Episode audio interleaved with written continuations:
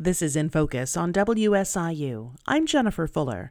COVID 19 vaccinations are now open to everyone 16 and older in Illinois, and health experts are urging as many people as possible to take the shot in an attempt to blunt the spread of new variants and bring the virus under control. I talked with SIUC Chancellor Austin Lane about the university's efforts in the campus community and beyond. Yeah, we're just so uh, fortunate to have the relationship we have with Jackson County Health Department. Bart's doing an amazing job. As you know, they set up the Banterra Vaccination uh, Center right here on campus. And so we've had folks not only from the community, but our faculty, our staff, and now our students being able to get vaccinations. And a month ago, I I, uh, I couldn't have told you that. You know, I didn't know what was going to happen with that. And so, as you can imagine, it's moving pretty fast now. So, we've put out in a few uh, ways through our communications uh, to students, particularly to students, uh, on how and where to get it.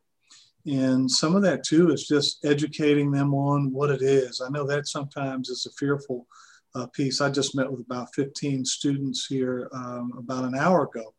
And I said, How many of you had the vaccination? And only about half of the room uh, put their hand up, and the other half was said, "Well, one reason why we didn't get it is because we just need more information and education about the vaccination, and so we'll get it if we can get that." So we'll have to do a job here in the next uh, couple of months with making sure we not only talk about the availability of the vaccination, but then uh, the education behind in terms of what it will do and what it won't do, because a lot of of uh, things are swirling around about what it is and sometimes what it isn't. When you get to a certain vaccination point that leads to you know the things that can come next. That includes in-person graduation ceremonies and in-person classes for summer and, and for fall. How are those plans going?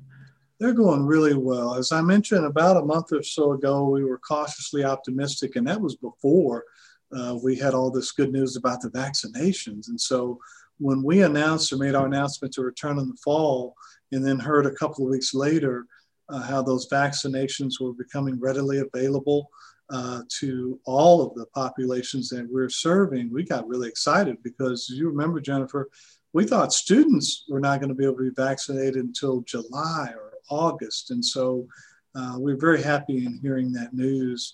It will allow us to continue on our planning uh, to be back to normal uh, in the fall. And, you know, normal is still a new normal. I don't want to make it sound like normal is totally how it was before the pandemic, but there'll still be some safety protocols that we'll follow. We'll still make sure that people are being safe, encouraged to, or, still wearing masks, encouraged to wash hands.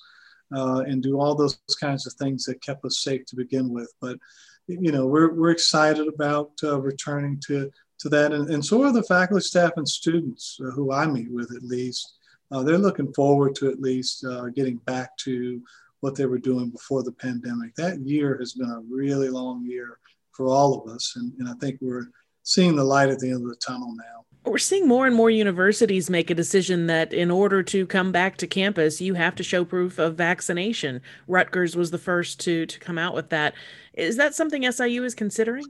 I was surprised by that. That's my home home state university there. Rutgers is a public institution, and I was really shocked to see them come out with that. Um, uh, you know, given the, the fear that still exists for vaccinations, and, and then, you know, maybe even infringing on the, the individual's rights in terms of whether or not they are being forced to, to be vaccinated. And so we are not uh, uh, at least discussing or talking uh, about that here. Uh, we're strongly encouraging the vaccination, but we're also, as I mentioned, encouraging people to make the choice for themselves. Uh, you know, get the information that you need uh, going forward. I know that if I'm vaccinated, I'm able to talk to other vaccinated people now, even without a mask.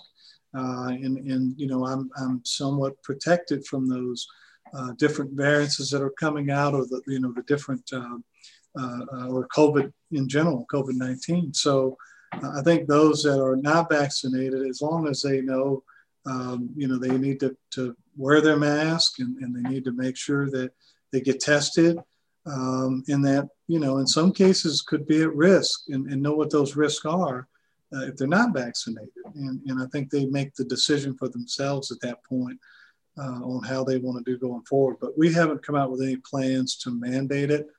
Uh, we do feel like that's a right that individuals need to have. Our, our comfort level is knowing that the, we're getting a lot of our faculty, staff, and students that are being vaccinated. So, you know, maybe our institution won't be uh, um, as impacted as maybe some of the others are when they're making those decisions about mandating vaccinations. Uh, we have not gone there uh, at this point and don't see us really going there unless there's something that comes from our maybe the state or a national level in terms of what we should do. Austin Lane is the chancellor of Southern Illinois University Carbondale. He'll present his State of the University address later this month. You'll be able to find full coverage of that here on WSIU. For In Focus, I'm Jennifer Fuller.